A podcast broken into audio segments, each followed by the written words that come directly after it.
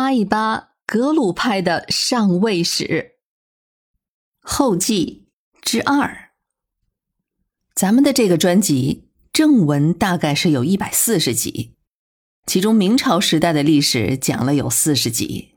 剩下的大清时代直到乾隆末年，差不多是剩下的一百集。格鲁派的登顶是完成在顺治年间，也就是清军入关之后，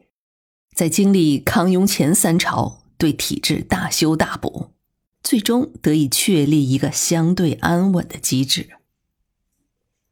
不知道听众朋友们是不是能够体会到这样一个现实：清朝虽然是满族人建立的，但是它基本上是古代君王集权制的集大成者。相关的体系也可以说是最为全面和系统的，相应的也比较有成效。在某种意义上说，满清的纠错能力非常的强。他设计的体制是考量了中国自秦汉之后，在这一千多年体制的基础上来设计的，也是很有成效。集中就表现在两个方面。第一是集权，第二是立储。从汉朝开始，外戚、宦官、皇权、权臣，这权臣后来说的就是文人了。他们一直就是与皇权争夺控制权的力量，因为他们败国甚至亡国的屡见不鲜。而清朝作为最后一个封建王朝。显然是对这些史实是有过梳理的，而他制定出的相应对策，简单说就是针对外戚是严禁后宫干政，针对宦官是严禁太监参政，甚至不让他们出京；针对皇族是世袭罔替制度，针对权臣就是杜绝朋党。至少在康雍乾三朝。还有嘉庆和道光年间，这些制度都是得到了比较好的贯彻。而针对立储这件事儿，虽然也有九龙夺嫡的场景，但是总体来说，在这一环节上出的事故还算是不多的。说这些可能有点宏观了，我们这个专辑讲的还是明清西藏的历史发展。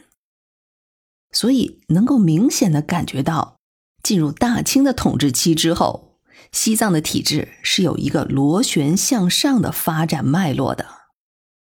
而每一个皇帝都有着自我调节的政策转变，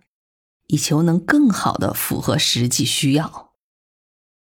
比如，顺治在接待五世达赖前后的不同安排。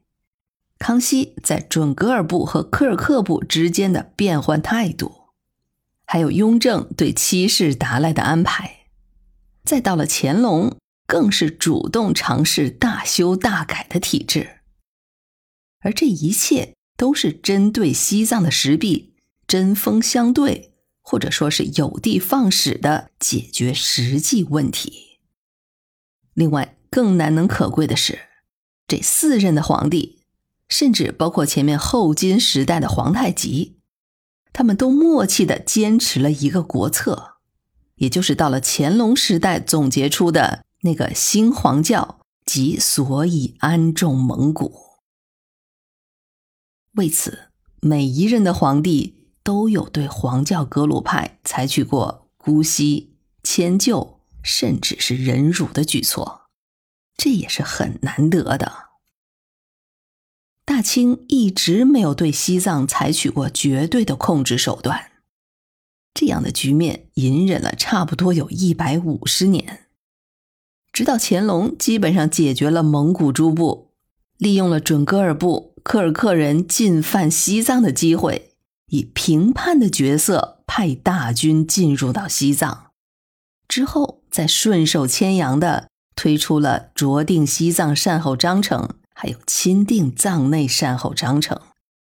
建立了一个相对比较严谨的政治体系。没错，乾隆时期是清朝最鼎盛的时期，国力最为充足，用兵也相对的从容。但是别忘了，即便是在康熙朝，在收三藩、平台湾、战沙俄的这些大仗之外，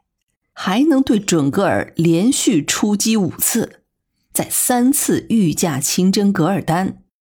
之后，又两次派兵征策妄阿拉布坦。特别是在康熙末年，国力已经空虚的情况下，仍然力排众议对准噶尔用兵。这种执着其实直接影响了后期对西藏的控制，在这一点上是毋庸置疑的。